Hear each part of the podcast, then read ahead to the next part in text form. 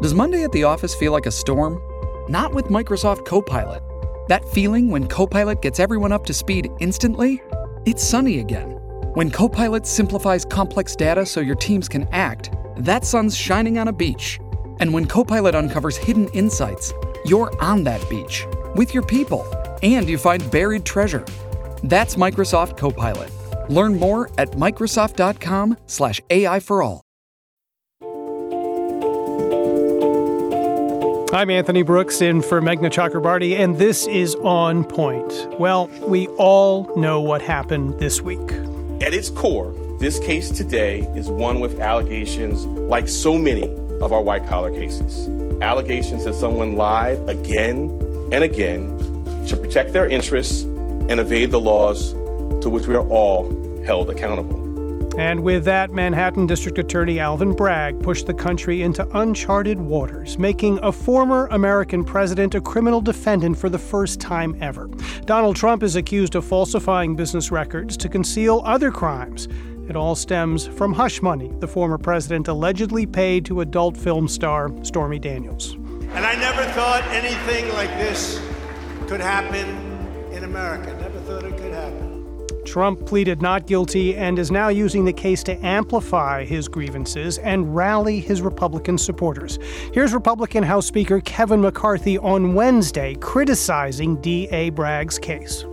That's not America. America believes in the rule of law. And the way he's stretching this, everybody knows this is not a real case. So I think for the health of America, listen to the Republicans and Democrats alike and stop playing politics with our law. The question now is what happens next? What are the legal and political consequences of this unprecedented case? So let's start with the legal complexities. And to help us there, we're joined by Andrew Prokop. He's senior political correspondent for Vox, joins us from Washington, D.C. Andrew, great to have you. Welcome to On Point. Thanks so much for having me. We're also joined uh, by Shan Wu. He's a former federal who, uh, prosecutor, uh, now a white collar criminal defense attorney. He's also joining us from Washington, D.C. Shan Wu, welcome to you. It's good to have you. Yeah, thanks. Good to be here. And Shan, let me start with you. I want to begin um, that, about, and talk a little bit about what there's still left to learn about this indictment. Donald Trump stands accused of 34 counts of falsifying business records, uh, which would be a misdemeanor. And for this to be elevated to felony charges, DA Bragg has to show that these false business records were created with the intent to commit or conceal another crime. First, a very basic question: Do we know what that uh, what those other crimes or what that other crime or crimes would be?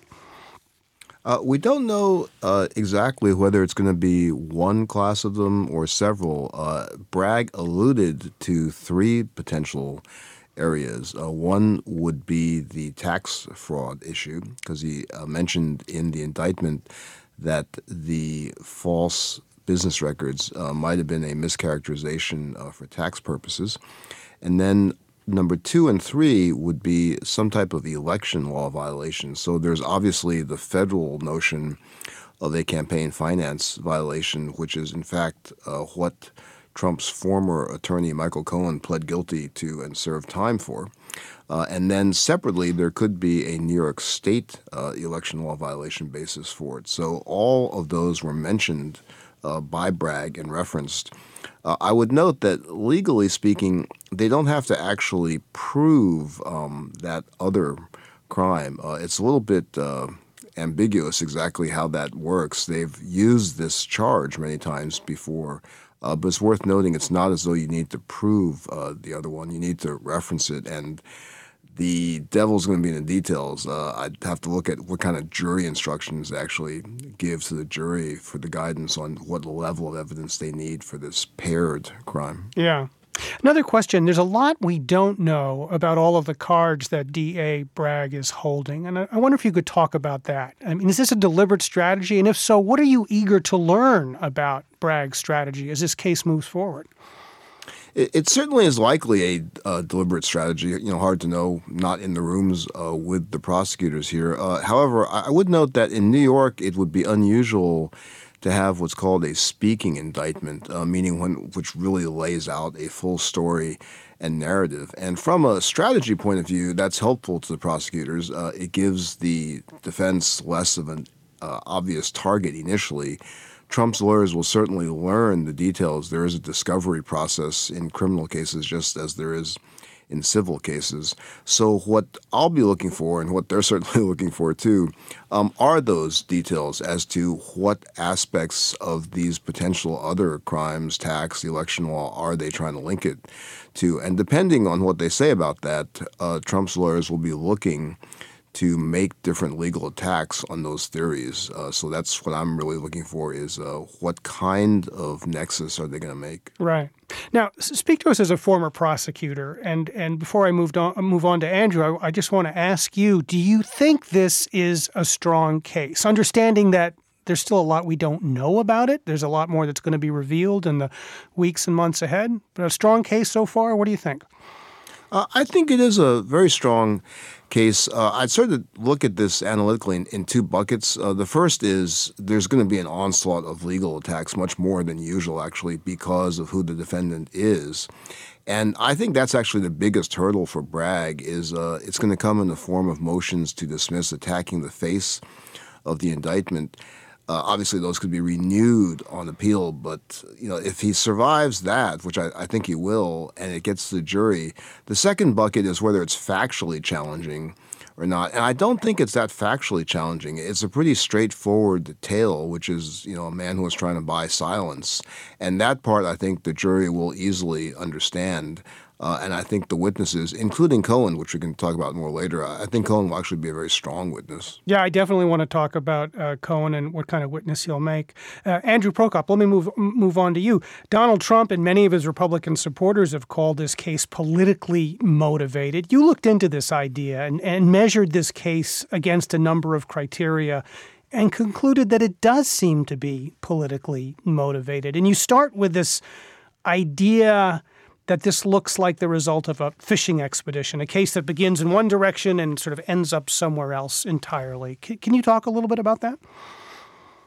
Yeah, so my perspective from this is shaped by, you know, years of covering the Trump Justice Department and his efforts to politicize the rule of law there, to turn it against his opponents.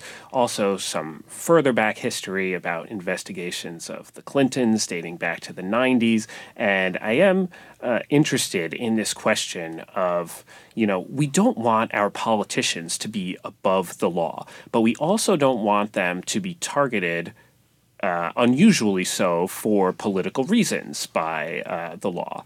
And so I do think it's important to kind of assess uh, fair mindedly what is happening here. And I'm not inclined to defend Donald Trump as, as a sterling adherent to the rule of law. Uh, there are this is only one of four major investigations into him that are taking place right now. Uh, we've got the two federal investigations under Special Counsel Jack Smith, uh, one relating to uh, his Trump's post-election conduct, and one relating to his. Um, um, hoarding classified documents at Mar-a-Lago. Uh, then there's also another election-related investigation in Georgia. All of those investigations seem to me to be quite uh, uh, strongly predicated and focused on on matters of importance. They seem to be proceeding with with integrity and and so on. Um, this has always been the investigation that stood out to me as more politicized than the others. And a lot of that is because of the long, tangled backstory of how this came about. It dates back to 2019 when essentially the federal government was investigating Trump for this um, matter of the hush money payments that uh, Michael Cohen gave to Stormy Daniels. Cohen pleaded guilty, and then the question was whether Trump, individual one, would then be charged. But the feds did not end up charging Trump. So then, uh, Manhattan District Attorney at the time, Cyrus Vance, decided to look into it. And he started by looking at these hush money payments. And then the investigation sprawled more widely. He's, he looked uh, scrutinized the whole Trump organization's business practices, looked into this matter of real estate uh, valuations, something else that Cohen had spoken about, whether they were improperly valuing their real estate and deceiving lenders in that way. He looked, he tried uh, very hard to flip uh, the CFO, Alan Weisselberg, charging him in another case about uh, fringe benefits that Weisselberg didn't properly pay taxes on. Weisselberg didn't really flip. He pleaded guilty in that case, uh, and then and then what happened though is that Alvin Bragg took over from Vance and. Initially, when Bragg took over, he seemed to want to wash his hands of this case. He didn't buy it.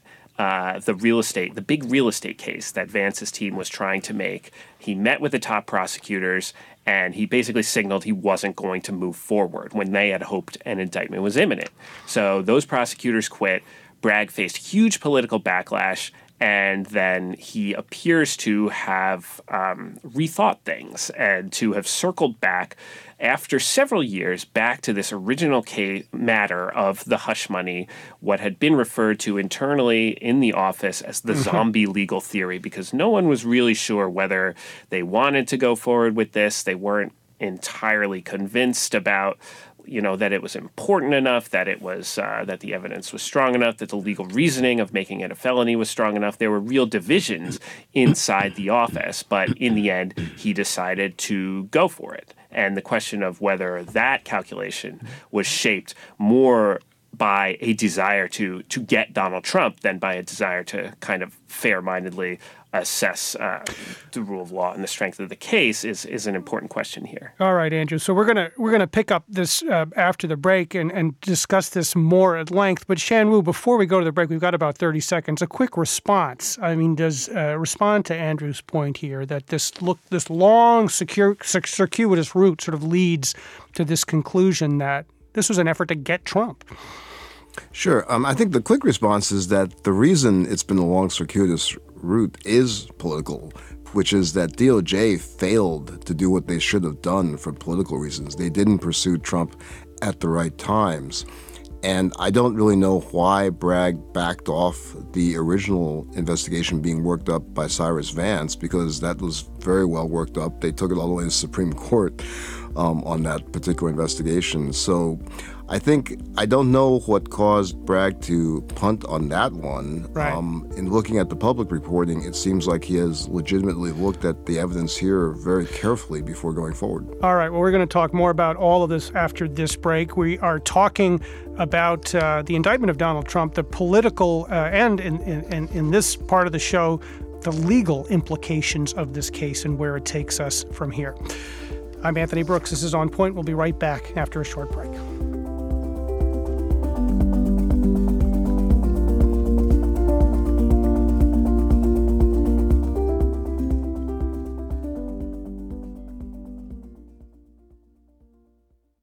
Support for the On Point podcast comes from Indeed. We're driven by the search for better, but when it comes to hiring, the best way to search for a candidate isn't to search at all. Don't search, match with Indeed. Ditch the busy work and use Indeed for scheduling, screening, and messaging so you can connect with candidates faster. And listeners will get a $75 sponsored job credit to get your jobs more visibility at Indeed.com slash onpoint. That's Indeed.com slash onpoint. Terms and conditions apply. Need to hire? You need Indeed. Shipping can make or break a sale, so optimize how you ship your orders with ShipStation. They make it easy to automate and manage orders no matter how big your business grows. And they might even be able to help reduce shipping and warehouse costs. So optimize and keep up your momentum for growth with ShipStation. Sign up for your free 60-day trial now at shipstation.com and use the code POD. That's shipstation.com with the code POD. This is On Point. I'm Anthony Brooks. Today we're discussing the legal and political implications of the case against Donald Trump, the first U.S. president to ever face, the first former U.S. president and president for that matter, to, to ever face criminal indictment.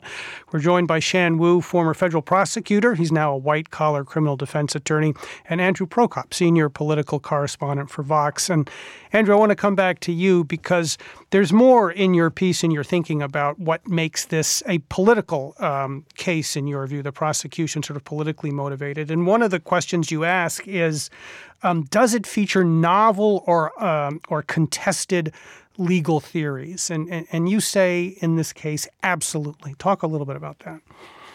Well, this relates to the issue of making these misdemeanor um, business records falsification charges against Trump, according to New York state law, into felonies and justifying why they are being charged as felonies. And there are a whole lot of thorny issues at play here where you know, according to experts I've spoken to, you could argue them both ways. The answers are genuinely unclear about how they will end up if they are, if they do face a vigorous challenge. Federal courts and state courts um, could both come into play depending on exactly what Bragg ends up arguing. But the gist is, as Shan explained, that the that for the felony charge to to be made, the Trump had to have had the intent to commit or conceal another crime. And there has been reported on in the past uh, month or so. Uh, it's been reported that Bragg's office has been kind of searching about for what exactly he was going to say this other crime was. And we still don't have the answer yet. Again, as Shan mentioned, Bragg alluded to several possibilities, and he does not have to provide an answer yet. But, you know, the one of them involves uh, the federal election law violation that right. Cohen in fact pleaded guilty to. That the idea here is that this was a violation of federal campaign finance law, these hush money payments to Stormy Daniels made by Michael Cohen, uh, because uh, they should have been disclosed as a campaign donation to Donald Trump, because these payments were had the purpose of helping him win the presidential election in 2016, uh, and also they should have been subject to contribution limits. So then the question is okay, can Bragg actually cite a federal crime as the other crime that, that Trump is trying to commit. Some people argue he can. Others argue that um, that's not so clear, and that's something that that will be the subject likely of some challenges. Hmm. Uh, if he is relying on federal campaign finance crime, there's another question about whether the Supreme Court of the United States would actually agree that a federal campaign finance crime even took place here. Yes, Cohen did plead guilty for this, but uh, Attorney General Bill Barr sharply disputed internally that uh, their legal reasoning there. Uh, he does not want campaign finance law to be did not want campaign finance law to be applied in this way, and a lot of the conservatives on the court might have some sympathy there. So, so Andrew, that hold could on. be a problem. Yeah, that could be. So Shan, what do you what do you think uh, about this? Does this feature novel or, or contested legal theories, and does that um, complicate Alvin Bragg's job here? Yeah, I don't think uh, it does for this reason. Um, the mere fact that Trump's team is going to contest it, that's their job. I don't think that transforms it into a novel theory. And there's certainly arguments they can make. The reason I don't think it's novel is because this particular pairing of the falsification with other crimes is used a great deal in New York. I mean, there's commentators will point out, you know, so easily over a hundred times you can find cases for it. And we don't know if the issue of the federal charge is going to be the basis for that. So that's why I don't think it's necessarily novel at this point. We just don't know enough about it to call it novel. I do want to say that as a former federal prosecutor, I think prosecutors generally are too risk averse. so I applaud um, Bragg going forward with the case. And what's really novel about it, obviously, is who the defendant is. Uh, you wouldn't have a lot of instances like this. So I, I think it's a little bit uh, inaccurate to think that it's that novel legally because we just don't know that much about it yet. Interesting. Um, Shan, you brought up um, the idea of, of one of the key witnesses is likely to be Michael Cohen, uh, Donald Trump's former fixer. Uh, questions are raised, obviously, about his credibility. What kind of complications does that present? Yeah, that one I think um, a little bit too much attention paid to that because cooperators like Cohen are used every day successfully in prosecutions across the United States, state and federal. Uh, they are well prepared uh, to fend off uh, cross examination of Cohen. And as cooperators go, uh, Cohen is hardly a, an unknown entity. I mean, he has been uh, very visible in public, going over his version of facts for years at this point.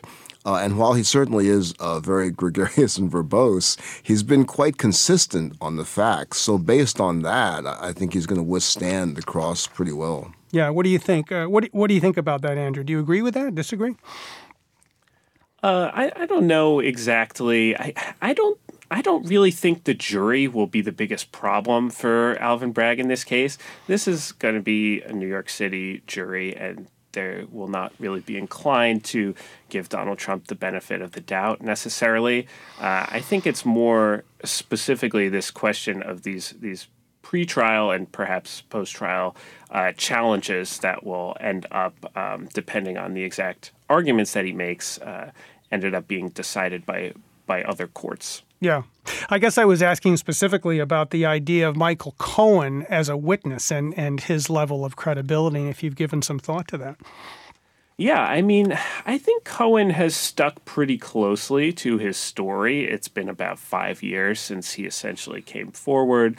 He has some documentation. He wrote a book.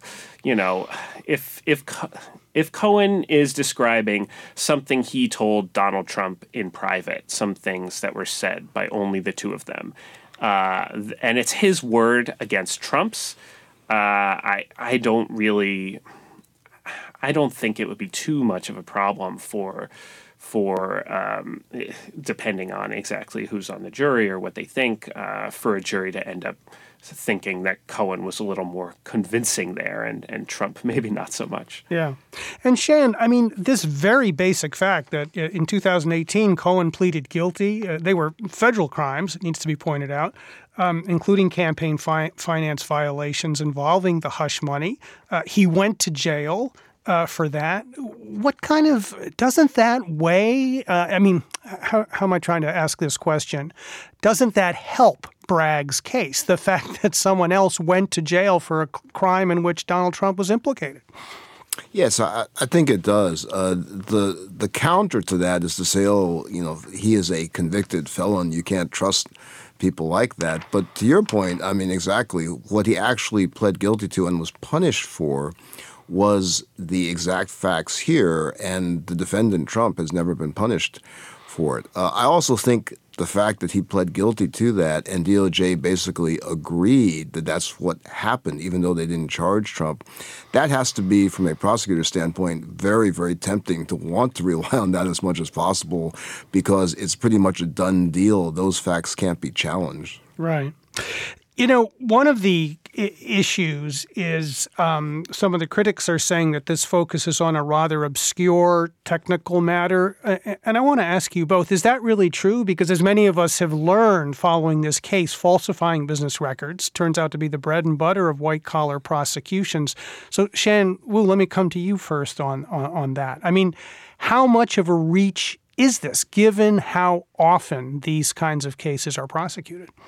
Yeah, I, I don't think it's much of a reach at all, um, except for this open legal question, which may or may not, uh, you know, come to a head. Which is, are they going to heavily rely on the federal campaign violation? And I certainly do think uh, he Bragg has given himself a sort of a menu of choices here. So if he relies on New York State election law and the federal law and maybe tax issues, even if he runs into an obstacle on the federal campaign violation reliance, he still has the other two to go to. So I don't think it's going to be that much of a reach. There's certainly going to be a fight about it. Yeah. And Andrew, what happens next? Uh, uh I'm thinking of discovery when prosecutors have to turn over a lot of their evidence to the defense. What, what are we going to learn from that process? What are you sort of uh, interested to understand about about this next phase? Well, I'm really looking forward the to or looking toward the legal challenges for the basis of this case, a potential motion to dismiss or certain motion to dismiss from the Trump team, whether he will decide to challenge it in federal court in some way, and also learning more about what Bragg eventually decides on as his justification for these felony charges out of these three options that he has. It's possible he'll argue for um, all three uh, and then to, you know, ha- try to retain those options in hopes that one of them will survive the challenges that Trump will bring. But, you know, if he invokes federal law as a justification, then that would open the door to a challenge in federal court. There's also, um, some have argued, an issue with the state campaign finance law justification because there uh, some question whether the state campaign finance law could actually apply to a federal campaign, which Trump uh, was actually participating in. So, like, that could be another avenue to a challenge that ends up in federal court. And federal court, I think, is perhaps maybe not the place that Bragg necessarily wants to go if um, if this is something that Trump decides he wants to take to the Supreme Court. Um, you know, often Trump's um, if we think back to Trump's post-election legal challenges, uh, those were all kind of you know the Supreme Court didn't buy any of that. They didn't side with him uh, on that. But there is a lot of thinking among conservatives now that uh, that this is a, a, political case, and and that um, the conservative justices on the Supreme Court might be more inclined to intervene in something like this if they feel it really is uh, out of the norm. Mm. Shan Wu, I'd love to talk to you about a little history uh, involving a similar case. So, during the 2008 Democratic presidential primary campaign, uh, Democrat John Edwards organized payoffs to an ex lover. He was later charged by federal prosecutors with violating campaign finance laws. Um, so, a lot of similarities there. A jury acquitted Edwards on one count, deadlocked on the others. Is there something to learn from the John Edwards case about uh, about this case going forward? Uh, there's definitely a factual similarity. Uh, uh, both, you know, involve situations uh, where the defendant was having a uh, an extramarital affair. I think uh, a key difference is obviously the Edwards case was purely federal. interesting historical footnote: the prosecutor in that case was Jack Smith, the current special counsel. so that's an interesting tie-in there. I have always said that Edwards, who himself was extremely skilled uh, civil plaintiff's lawyer, that Edwards, uh, to the extent he had a hand in his own defense, really won that case sitting at the defense table. Uh, he also was a far more likable and sympathetic defendant uh, than Trump will be. And so, from a jury appeal standpoint, you know, to An- Andrew's point about a Manhattan jury, uh, you know, Edwards was a very likable, kind of sympathetic figure. I don't think Trump is going to have that advantage. So factually, there, I think Trump's team is at, at a big disadvantage. And legally, the big distinction is that was a purely federal campaign case, uh, campaign violation case, and was brought under the federal statute and by DOJ. Well, I want to play a little bit of tape here. Um, Trump um, appeared uh, much diminished in court on Tuesday, but after uh, he was indicted, he flew back to Mar a Lago and reverted to form, giving a speech attacking the prosecutor, the judge, the judge's family, and the rest of his critics. We are a nation in decline. And now these radical left lunatics want to interfere with our elections by using law enforcement. We can't let that happen. So that was uh, Donald Trump after he was indicted, speaking in Mar-a-Lago. Andrew, of course, um, the judge in the case uh, urged Trump's lawyers to convince um, their client, Mr. Trump, not to use inflammatory language that that that may interfere with with with the with with this case going forward in various ways. Um, and I'm just curious uh, how that is going to play out, um, because uh, Trump, at least initially, didn't really seem to uh, listen listen to what the judge had to say about that. Yeah, I don't. I don't think any of us know how this is going to play out. Uh, Trump is the presidential frontrunner for the Republican Party. He is going to be campaigning. He's going to be talking about this stuff all the time. You can't realistically, I don't think it would hold up for First Amendment reasons uh, to to um, to fully gag him from talking about this case. Like that's something that would that would face some some serious scrutiny from higher judges. Uh, the I mean, one comparison that I think about is I covered the uh, the Roger Stone case, and he posted a, a meme online with uh, crosshairs over the head of uh, the judge in his case, and um, the judge g- gagged him pretty, uh, pretty, um, you know, in a no nonsense manner. Said that nothing like this would be acceptable anymore, and and he kind of adhered to that. But you know, Trump does not believe that normal rules and laws and norms apply to him. And uh, I I tend to suspect that if the judge attempts to gag him, if it is, it might be something limited, like you know, don't encourage violence or something like that. Right. But then What- the question is, what counts as encouraging violence? Yeah. Uh, how do you how do you define that? Distinguish between that and, and just general political attacks? Shan, how do you see this this, this playing out and, and the kind of challenge it, it uh, presents for Judge Merchan? Uh, it does present a challenge for him. Uh, he's going to want to not appear as though any sort of restriction is overly restrictive.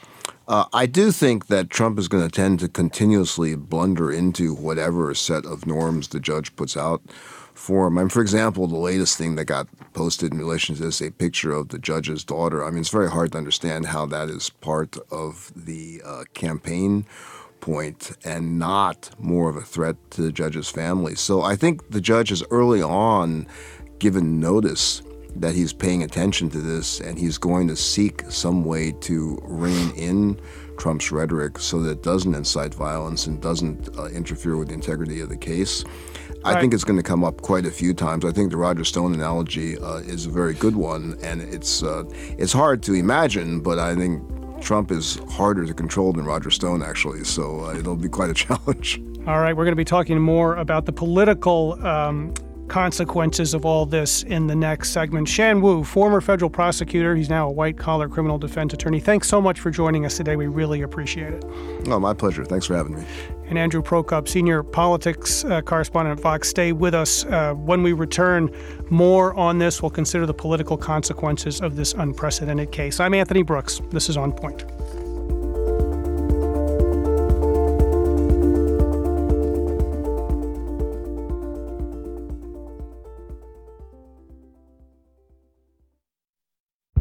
Did you kill Marlene Johnson? I think you're one of the first people to have actually asked. From WBUR and ZSP Media, this is Beyond All Repair, a new podcast about an unsolved murder that will leave you questioning everything. Somebody should be in jail for murdering my sister. A woman who's never been believed. As long as they think I have done this, then they're not looking for who actually did this. And that's what makes it a cold case. No, it's a botched case. And a search for the truth, once and for all. Wow, it just gets more interesting. Beyond All Repair. Listen and follow wherever you get your podcasts. Be careful. You're digging in a place that's been very peaceful for a while. Do it anyway. Dig.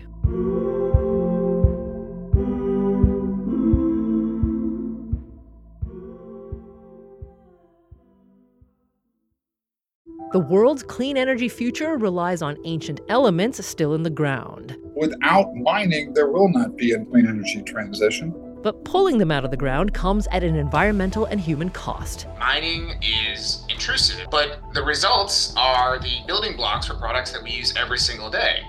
I'm Meghna Chakrabarti. Join me for Elements of Energy Mining for a Green Future. Five consecutive episodes right here, so make sure you're following this podcast.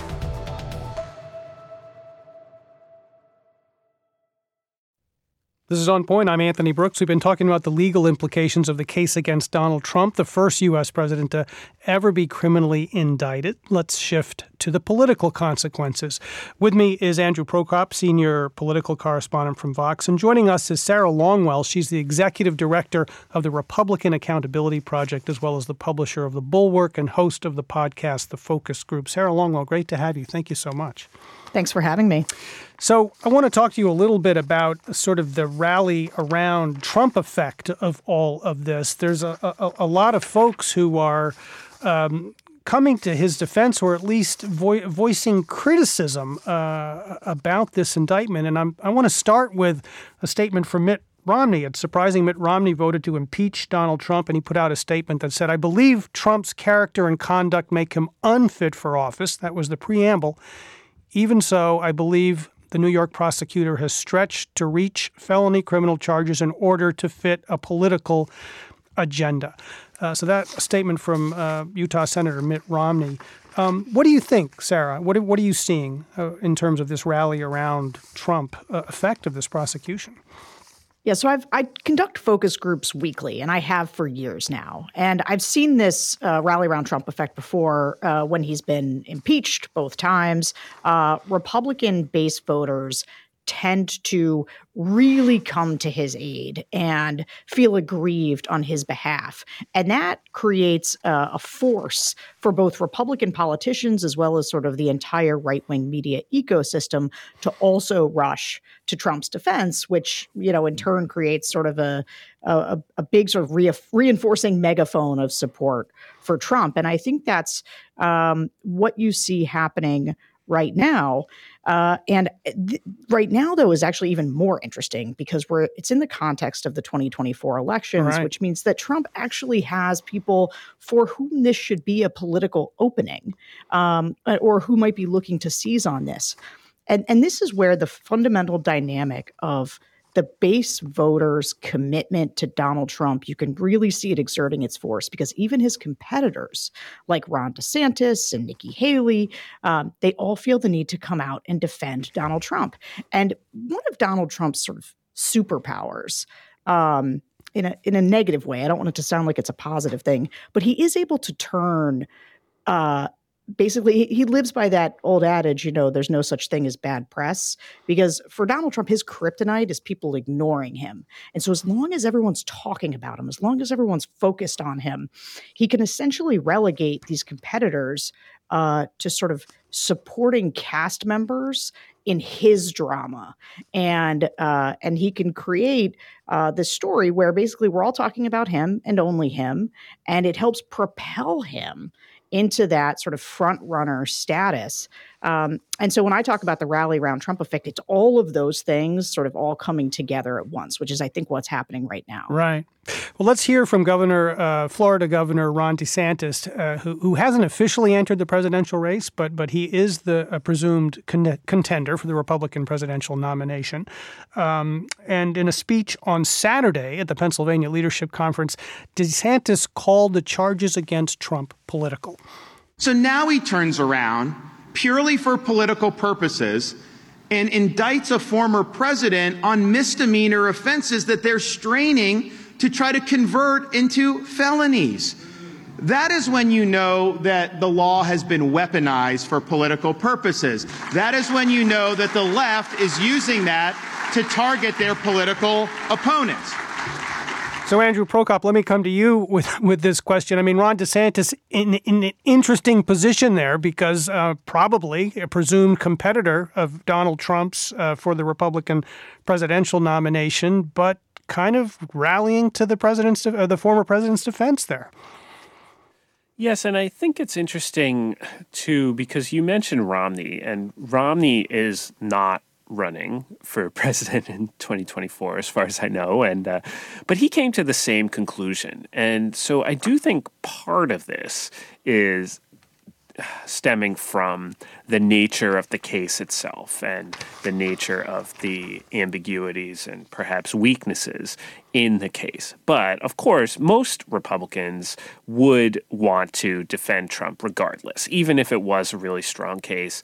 And especially if you're a Republican presidential contender, um, it doesn't really uh, redound to your benefit to say, oh, Donald Trump is a bad criminal. Uh, that's the challenge that all of these people who want to supplant Trump are facing because if they go too openly and directly negative against Trump, two things happen. One is that the voters won't necessarily like that. The other is that Trump will hit back much harder, and uh, as we saw back in 2016, uh, more brutally uh, with his own negative attacks. So it's very difficult. A couple weeks ago, um, when this came up, uh, DeSantis tried to slip in a little dig there. He tried to do it a little more subtly. He he said something about uh, how, yeah, I wouldn't know, know about all, hush payments to, to, to, to former adults. Yeah, he didn't know stars. anything yeah, about hush right. payments. He wouldn't know about that stars. sort of stuff, right? Got to ask someone else about that. So, I mean, he's he's looking, I think, for ways to do it, right. but I, it's going to be tough to to pull it off. Right, Sarah, you mentioned um, that you did a focus group with former Trump voters after the indictment was announced. What did you find specifically? What was the result of that focus group that tells us something about the temperature right now of these Trump supporters? Yeah, so this was a focus group the day after the indictment came down, and it was with sort of general two time Trump voters. They'd already voted for Trump in 16 and 20. And I talked to this type of group a lot. And most of this year, uh, if you just talk to two time Trump voters, there's a big appetite in that group to move on from Donald Trump, um, particularly to Ron DeSantis. You'd usually get half the group or more saying, you know, I think as Trump has too much baggage. I think we need somebody new. But in this group, the day after the indictment, it was the first time that the entire group said they wanted to vote for Trump in 2024. Mm. And the intensity was much higher. Um, you know, they were ready to buy, should it become available, a t shirt with Donald Trump's mugshot on it. They said they were more likely to give him money. They said the indictment was pushing them more uh, to want to vote for him. And one of the most interesting things about the group is you heard people really parroting back the things that were coming out of the media. So you heard a woman say, uh, well, if they can do this to Donald Trump with all his resources, then they can do that to me, which of course has been uh, very much the messaging strategy, both of Trump and all of his surrogates, is to kind of continue to tether these voters to Trump to say, my grievance is your grievance. I am your retribution. You know, we are one uh, in this way, which is a particular thing that Donald Trump is capable of doing um, that a lot of these other candidates aren't. And I'll, and I'll tell you the other thing about Ron DeSantis, you know, he has had real i mean he really is the person i hear in these groups all the time that that people are interested in and looking to the future uh, but his inability to figure out how uh, when Trump is having these legal troubles, how to sort of attack him or how to go after him is going to become sort of a constant problem because these legal issues aren't going away. The the there will be likely more indictments. Um, there will be uh, the news cycle that is just filled with Donald Trump, and if Ron DeSantis doesn't find his footing in order to figure out how to go on offense against Trump and make an offensive sort of pitch for himself, he's going to find himself talking about Donald Trump all the time in an effort not to offend uh, these base voters. Because they tell you, one of the things that's in the focus groups, even for voters who want to move on to Ron DeSantis, they still like Trump. Hmm. In fact, the way that they talk about DeSantis is in the context of Trump. They say Ron DeSantis is Trump without the baggage. He's Trump, but he hasn't alienated so many people. Um, and and it, but the you know if if Ron DeSantis over time though just doesn't seem like he's up to it. Like one of the big factors in the political side of this is the quality of Trump's opponents. Right? Can Ron DeSantis uh, prove that they should go with him over this sort of original OG MAGA guy with Trump. Um, and I think Ron DeSantis, uh, as we've seen him in the past few weeks, has been failing to make that case. And that's why in this group, it was both a renewed interest in Trump as well as sort of a diminishing enthusiasm for DeSantis. In fact, some of them actually said, DeSantis was a bit swampy, which is again echoing kind of Trump's messaging about DeSantis. Interesting. Andrew, I'm just wondering, you know, listening to Sarah there talking about the results of that uh, focus group the day after not a single person had, you know, everyone in the focus group was was all in for Trump. That was the day after the indictment. Do you think that kind of support among the base lasts? Because I guess I'm thinking of this this idea. No press is bad, they say. I think you said that, Sarah, and I, and I know that that maxim makes a lot of sense. But do you think it's even true in this case? I mean, I'm not sure there's a political consultant out there who would recommend getting indicted to improve your chances of winning an election. Um, I mean, let me sort of throw that idea out to both of you. Andrew, I'll start with you. It's generally been a bad idea to make the bet that the Republican base is going to turn against Donald Trump soon. Yeah. Uh, we've seen that for eight years running now. Um, but I will say that, you know, this isn't the end of the story. There are going to be more indictments likely coming down, um, perhaps federal indictments. Uh, and, you know, this is going to keep happening, and that could help Trump further by keeping him in the news. But I do think that the path, the appeal that DeSantis does have to some Republican voters, the best argument that he can make is that he can win and that Trump lost. Like Trump tried to run a presidential election against Joe Biden and he lost. Um, of course, Trump disputes that he lost at all. He says the election was stolen from him, and many Republicans agree. But the idea that hey, maybe Republicans would be better served by moving on from Trump and picking someone uh, less polarizing, although DeSantis himself has become polarizing in his own ways.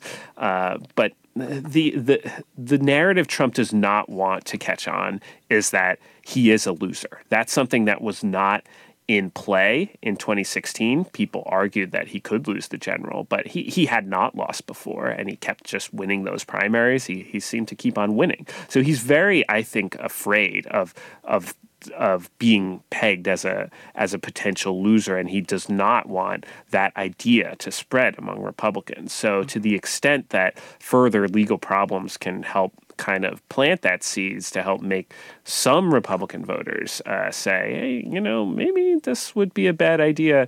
That is a path, perhaps, that DeSantis or someone else can use, but I wouldn't say, uh, from my vantage point, it's it's the most likely thing to happen at this point. Probably the the problem with that is that like those arguments don't inspire passion, and Trump still does inspire passion and loyalty. Right. Sarah Longwell, do you think that support that you uh, got a sense of uh, from that focus group the day after the indictments were handed down, do you think that support will last, um, even as we look toward um, possibly more indictments down the road from these other cases, whether it's Jack Smith's uh, investigation or uh, the, the, the case down in Georgia around election interference? Yeah, I mean, you really have to make a distinction when evaluating whether this helps or hurts Trump between the primary and the general election. Right, right. This absolutely does not help him in a general election context. I mean, I talk to swing voters all the time. Um, they not only is Donald Trump poison to many of these swing voters, but also anybody who's running a, in a Trumpy style. You know, we saw this in 2022, where sort of these more extreme candidates that were running on election denialism and had the extreme views on abortion, that the voters rejected them um, in a lot of these swing states. But in the Republican primary right now, because of the dynamics that we were talking about before, um, you know, I, I, keep saying to people, this is going to help Trump in the short term, but it depends on how long short term is. Is short term two weeks or is short term the duration of a Republican primary? And I think a lot of that has to do really with two factors that we've been talking about. Um, one is do the do the incoming other indictments continue to cause everybody to talk about Trump so much that there's no space for these other candidates to make an affirmative case for themselves because they're too busy um, talking about Trump. Uh, and then the other is this question of Trump's opponents and their abilities, right? Can Ron DeSantis make this electability argument? I agree that the electability argument really is his best pitch. That's the ones that that's the one that there's already a chunk of the party really aware of and they believe, look, we got to have somebody who can win. And I think that person is DeSantis. Um, but you know, for a long time, DeSantis has been kind of hype Um, he's he's been, you know, they've seen him on Fox News yelling at teenagers in masks and fighting with Disney. And the question is, is what can he do on a national stage, and what can he do when he's toe to toe with Donald Trump? And I think that uh, hasn't been tested yet. And as we all know, Donald Trump's vicious attacks have felled a lot of other Republicans who have sort of tried to go head to head with him. It's not an easy thing. He's very, um, you know, he's very despicable in the way he attacks people, and candidates aren't used to that. And sometimes when they try to go toe to toe or emulate him, it doesn't look it doesn't work as well for them as it does for Trump. Um, Andrew, I'm curious how the fundraising efforts have been going for Donald Trump since this indictment. Um, I was struck by uh, South Carolina Senator Lin- Lindsey Graham um, the other day going on Fox News, News and literally begging supporters to give money to the former president uh, and, and criminal defendant. Here he is. I'm sorry, oh, yeah. I'm so upset. But please help President Trump. If you can fi- afford five or ten bucks, if you can't afford a dollar, fine. Just pray. Make sure you vote as early as you can in your state. Don't risk anything anymore. Vote as soon as you can. Pray for this country. Pray for this president. And if you got any money to give, give it. So, Andrew, what do we know in the sort of final 30 seconds here about um, how folks have responded to pleas like that? The money has been pouring in. He's raising millions and millions. Uh, it's, but money was never going to be Donald Trump's problem right, right. in the primary. Uh, it is, though, a, a, sign of continued grassroots support, continued grassroots enthusiasm for right. him. So we got to leave it there. Andrew Prokop, senior political correspondent from Vox, thanks so much for being with us today. We really appreciate it. Thanks for having me. And Sarah Longwell, she's the executive director of the Republican Accountability Project, as well as publisher of The Bulwark and host of the podcast, The Focus Group. Sarah, great to have you. Thanks for being on the show as well. Thank you. And thank you all for listening. Have a great weekend. I'm Anthony Brooks. This is On Point.